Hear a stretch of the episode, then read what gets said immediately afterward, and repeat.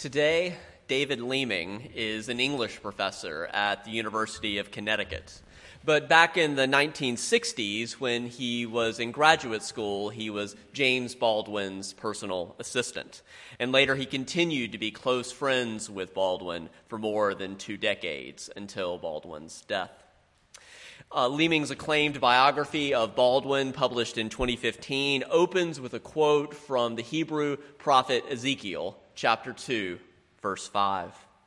And they, whether they will hear or whether they will forbear, yet shall they know that there hath been a prophet among them. That epigraph is appropriate for a number of reasons. Even though um, Baldwin very much left the Christian tradition of his childhood, it was deeply formative, and he was a Pentecostal minister for a few years in his young uh, teenage days. Uh, and one of the reasons it's appropriate further is that it's from the King James Version of the Bible. And as the African American writer Darryl Pinckney said of Baldwin, no other black writer I'd read was as literary as Baldwin in Baldwin's early essays, not even Ralph Ellison. There is something wild in the beauty of Baldwin's sentences and the cool of his tone. Something improbable, too, in this meeting of Henry James, the King James Bible, and Harlem. A second reason that an epigram from Ezekiel is appropriate is that James Baldwin was also a prophet in the terms of our UU second source. The words and deeds of prophetic people who challenge us to confront the powers and structures of evil with justice with compassion and with the transforming power of love. And Baldwin was a powerful prophetic voice, but to be honest, that also meant that he, like many prophets before and since him, he wasn't always easy to live with. In Leeming's words, almost from the moment I met Baldwin, I recognized that I was in the presence of a highly complex, troubled, and driven individual who, in one, on one hand, was as intensely serious as anyone I'd ever met in my life. On the other hand, I don't want to say he didn't enjoy life. He was a man who laughed a lot and knew how to make others laugh. And while clearly obsessed by what he saw as his witnessing role, his call to witness what was really happening in his country and reflect that back, he was just as committed to the life of the senses. When he ate a meal, smoked a cigarette, sipped a scotch, or touched another human being, he did so that was with, with deep pleasure that was evident and with an incomparable elegance and care. He was a man, like most people, with evident neuroses. He was not a saint, but he was a prophet. And I'll do my best to do justice to at least part of his prophetic life. In the spirit of full disclosure, though, any of you who have seen even a brief video of, uh, of Baldwin speaking know that words could never really fully capture the essence and the power of his charismatic presence. And if this sermon does leave you interested in learning more, there are at least two great documentaries about Baldwin's life. The first is called James Baldwin, The Price of a Ticket. It premiered on PBS in 1990, just a few years after his death. The only place I could find it streaming is on the Sundance channel, which, unless you have some cable package that includes that, you have to get to through Amazon. But by the way, you can subscribe for free for a week and then unsubscribe, which is what I did. Uh, the second is I Am Not Your Negro, uh, just from a year or so ago, and it makes many, that documentary, documentary makes many connections between Baldwin's life and our current, uh, current events in our country today. Uh, very powerful. I highly recommend them both. And I'm grateful that new work continues to be made about James Baldwin's life and work because uh, when he died in 1987 from cancer, he was only 63 years old. As a point of reference, he was born only seven years earlier than Toni Morrison, who is very much still with us. And it was Morrison's review of Ta-Nehisi Coates' book, the Between the World and Me, a few years ago, that compelled me both to read Coates very closely, as well as to go back and read more of Baldwin. Morrison wrote, I've been wondering who might fill the intellectual void that has plagued me since James Baldwin's death. Clearly, it is Ta-Nehisi Coates. Morrison, of course, is far from the only person to find Baldwin's writing as relevant as ever. Even though he died two and a half decades before the start of the Black Lives Matter movement, Baldwin was always ahead of his time long before activists started emphasizing the importance of intersectionality, and that's, that's a big word, but just concentrate on intersection at the beginning of that word, intersectionality. It's about being attentive to the ways that systemic oppressions like racism, sexism, classism, the ways in which they intersect and they're interlocking in many ways. Um, and so long before all that, Baldwin was writing boldly out of his experience of being black, poor, and gay. Regarding what it meant in Baldwin's lifetime to be black, poor, and gay, keep in mind that Baldwin was born in 1924. By the time the civil rights movement even got started in 1954, he had already lived the first three decades of his life. Indeed, in 1948, six years before the civil rights movement was to really get started, uh, Baldwin, disillusioned with all of the injustices he saw here in his native country, he moved to Paris at age 24. And because I want to begin to give you a taste of Baldwin's inimitable writing style, here's just one sentence about his early days in the City of Light. He wrote, Paris is, according to legend, the city where everyone loses his head and his morals. Lives through at least one histoire d'amour, which means love story. Uh, Baldwin did become fluent in French. Ceases quite to arrive anywhere on time and thumbs his nose at the Puritans. The city, in brief, where all become drunken on the fine old air of freedom. That's all one sentence. Uh, and perhaps living in Paris uh, was part of what gave him the courage to publish Giovanni's Room, a play with strong themes of homosexuality and bisexuality, published in 1956, a full decade and a half before the Stonewall uprisings launched the modern civil rights movement for lesbian, gay, bisexual, and transgender rights. And while Giovanni's um, Giovanni's Room is a landmark text in LGBT literature, it's really much more than merely a historic um, footnote in a way similar to the ways in which James Baldwin's uh, letter to my 14 year old nephew on the 100th anniversary of the Emancipation Proclamation. So he wrote this long form essay published later as The Fire Next Time. The way that that inspired pretty directly uh, Ta-Nehisi Coates to write a very similar letter just a few years ago to his 15 year old son in the form of Between the World and Me. In a very similar way, Giovanni's Room directly inspired Barry Jenkins to make the film Moonlight that won the Best Picture Oscar last year. Have any of you seen Moonlight? There's just a few in the first service. I would encourage you to watch it if, if you haven't and are interested.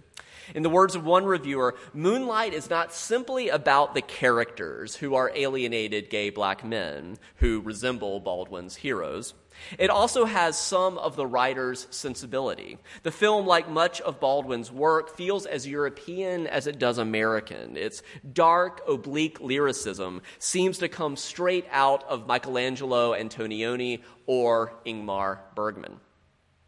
In describing Baldwin's popularity today, I should also be clear that he was in many ways a best selling author, writer, social critic in his own time. He's not one of those people who just became famous later. In May 1963, for example, he was on the cover of Time magazine, and just a few days later, he was invited to meet in person with Bobby Kennedy.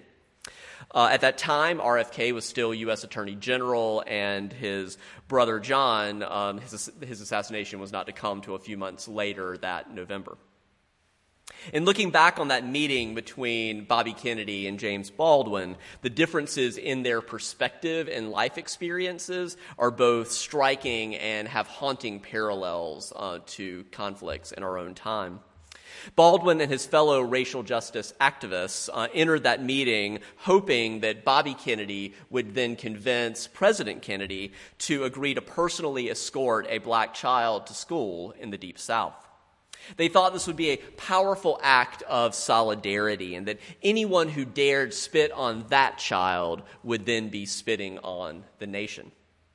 But Bobby Kennedy dismissed this suggestion as a meaningless moral gesture.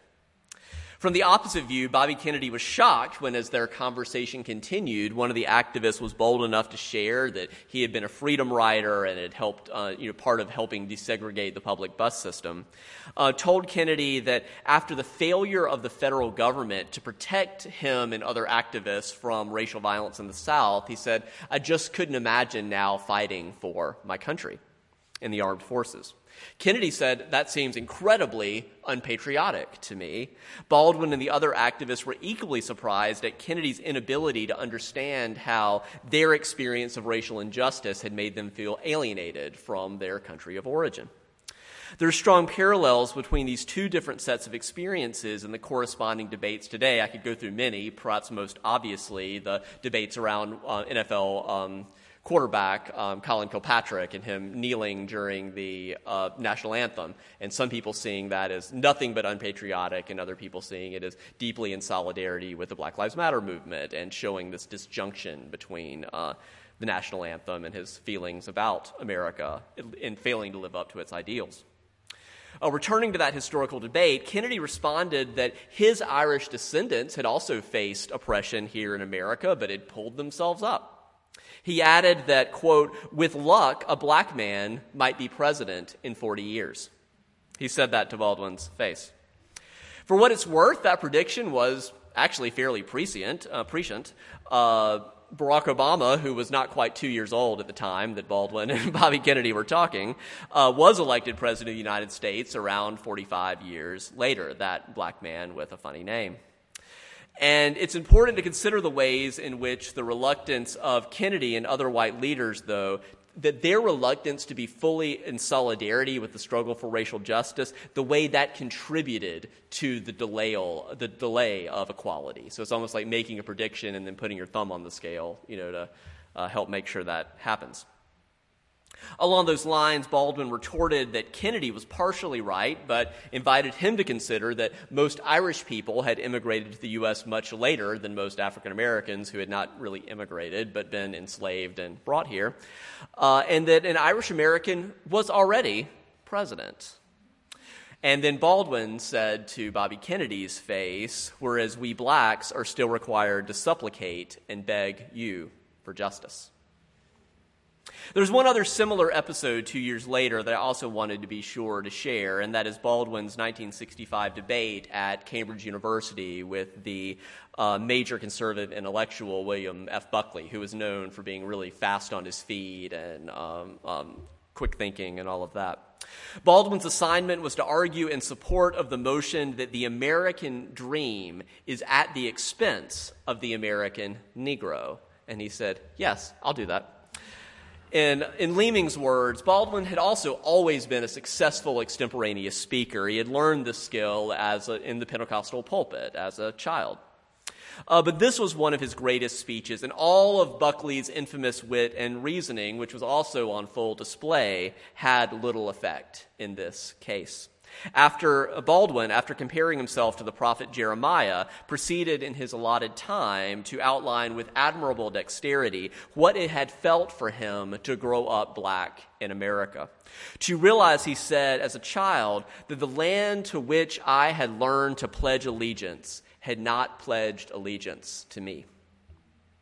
To be shocked to discover that to grow up loving Westerns and to grow up cheering for Gary Cooper as he killed the Indians, and to one day wake up and realize that the Indians are me and my people.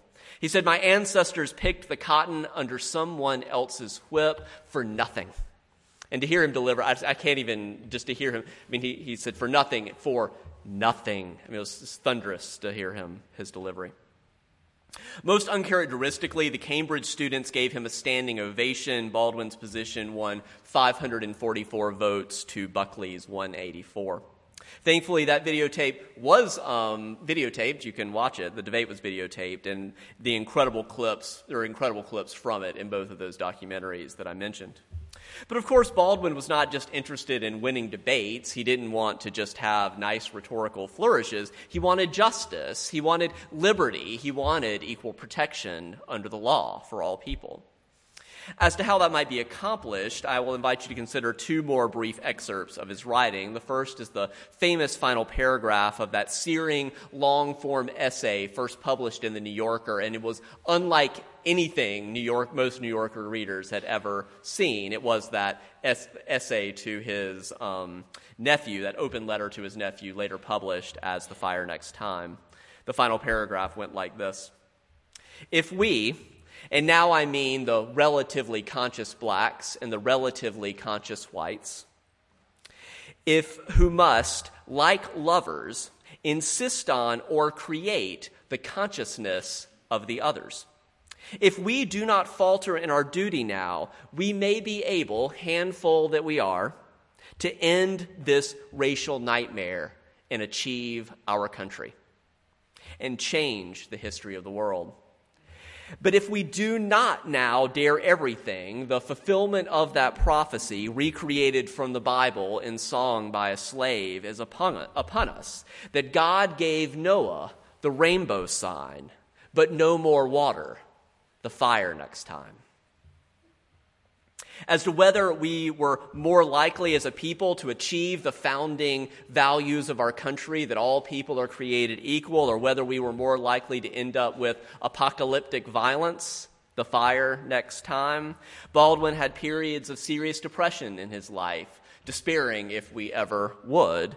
But he almost also famously said in his inimitable way at that intersection of Henry James, the King James Bible, and Harlem, that he actually also felt that we had no other choice but to continue in the struggle for justice because, in his words, he saw despair as a sin. He added, There are also people who have proved to me that we can be better than we are.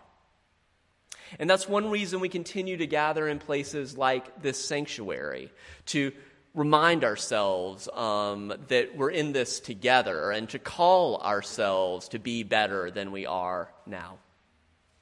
In that spirit, Baldwin wrote these, these words in his 1964 book, Nothing Personal. He said, We must remember that nothing is fixed. Nothing is fixed forever and forever and forever, and that can cut both ways, right? Towards justice and injustice. He said the earth is always shifting, the light is always changing, the sea does not cease to grind down the rock, and generations do not cease to be born, and we are responsible to them, for we are the only witnesses they have. The sea rises, the light falls, lovers cling to each other, and children cling to us. And the moment that we cease to hold each other, the moment we break faith with one another, that is when the sea engulfs us. That is when the lights go out. And even though Baldwin is no longer with us, his work does continue to call us to act for peace and justice. The witness and memory of his life challenge us to keep leaning in toward justice, toward hope. His funeral was held at New York City's Cathedral of St. John the Divine, the same church in which more than a decade earlier he had been given an award for being one among the prophets of the 20th century. Toni Morrison's eulogy, later published in the New York Times, began with these words Jimmy, there is too much to think about you. There is too much to feel. The difficulty is your life refuses summation, and it always did. Your life invites contemplation instead. I never heard a single command from you, yet the demands you made on me, the challenges you issued me, were nevertheless unmistakable, even if unenforced. That I work and think at the top of my form, that I stand on moral ground, but know that that ground must be shored up with mercy. That the world is before me and I need not take it or leave it as it was when I came in.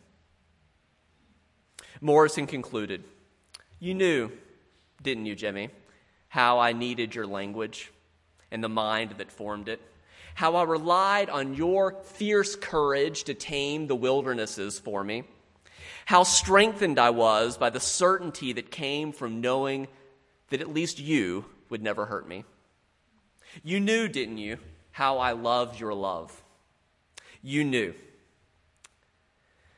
This, then, is no calamity.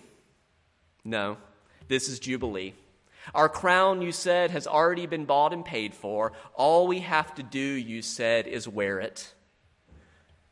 And we do, Jimmy. You crowned us.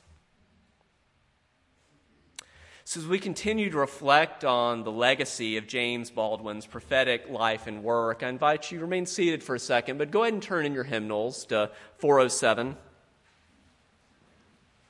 This spiritual that we'll sing in a few moments, it invites you to see the ways in which it powerfully represents the radical inclusion at the intersectionality of race and class and sexuality and gender and other oppressions that Baldwin embodied and lived. Accordingly, the Welcome Table, it is the title of the unfinished play that preoccupied Baldwin's life right up until his death. This final unpublished play was about the legendary performer Josephine Baker's home and her, and her practice of adopting young people from all backgrounds, all cultures, all ethnicities into her family to eat around her kitchen table, her welcome table. As we hear that call to find places like that, to create places like that, it's what James Baldwin left us with. Um, Please rise and body your spirit. Let's sing together the welcome table. Nick will play through it once. A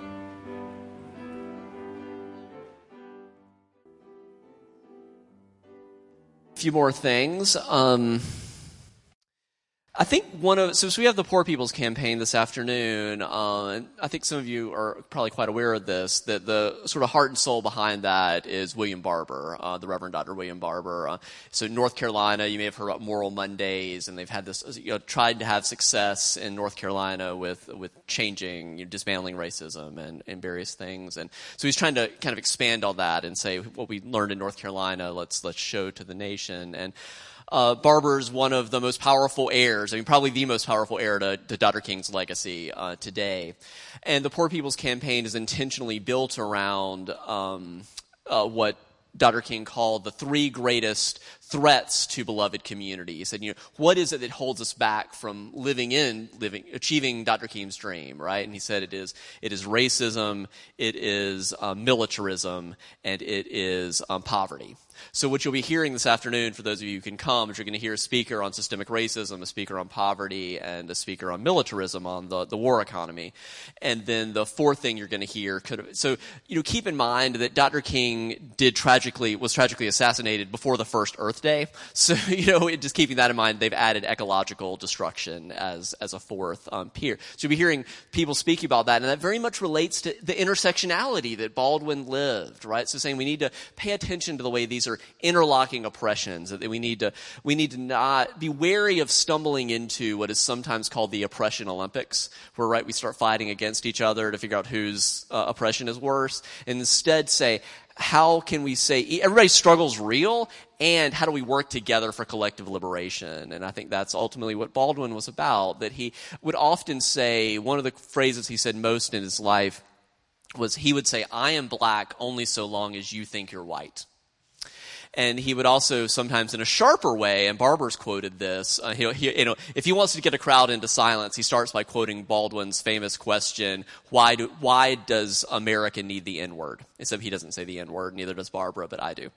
Uh, and he, uh, so that, and, but saying it without abbreviating is, you know, gets the crowd like, oh, okay, let's listen, what's going on? And, but he wants to ask, why do we need, why do, why is this, that dynamic in human nature where many people feel like they need to be, they only feel worthy if they're better than someone else. Instead of having both intrinsic self-worth and feeling deeply connected to other people. Because that's what baldwin baldwin felt that. He felt deeply our uu seventh principle right? The interdependent web of all existence. He felt deeply that his liberation was tied up in everyone's liberation and that he wasn't fully free until everyone was fully free. And that's what he called people to. Um, to read just one where are we time wise so um, I won't read all of this, so I was going to read a final quote from him, but I'll. Uh, I will say that he did discover in Paris something pretty similar to John Kabat-Zinn's famous book, uh, uh, "Wherever You Go, There You Are." He did discover that in Paris. That's one of the reasons he came back. And you know, he was at Selma with King, and he was uh, he wasn't allowed to speak at the March on Washington. He was there because they knew that he wouldn't stay on script, and they didn't know what he was maybe going to say. Uh, that he did want to speak, they wouldn't let him. Uh, but that uh, so to keep in mind the, thing the final thing i'll say i did bring a copy of this that you, you can buy on james baldwin's fbi file. This is the no, not all of it. There are, there are 1900 pages in james baldwin's fbi file and if you compare that to you know quite a few other fbi files that were have been released from that era era also slash er R O R error uh, that uh, he was incredibly he was perceived as incredibly threatening by many that because of who he was right that he was not just black not just gay but gay black and poor and talking through all of those lenses and together and trying to and you know he would regularly say you know we've got to come to see that we are siblings we human beings are all siblings. Mean, he didn't know this. We know this now from science that we're 99% 99.9 plus percent related on the DNA level, right? We truly are one human family. And we're either going to act like that and live into, achieve our country, achieve our world, achieve our species and what's possible, or the fire next time, right? We're going to blow each other up in the process. So our call then is to do what we can to continue our journey in love. And love is incredibly powerful and, and, part of what Baldwin was about. To continue our journey in love, to care for one another, to care for this one earth, to do justice and to make peace. Uh, and that whatever taste or touch you've had this morning in this time and place of hope, of love, of peace or joy, that goes with you out into the world. We're different for having spent this time together. May you live boldly and with thanksgiving.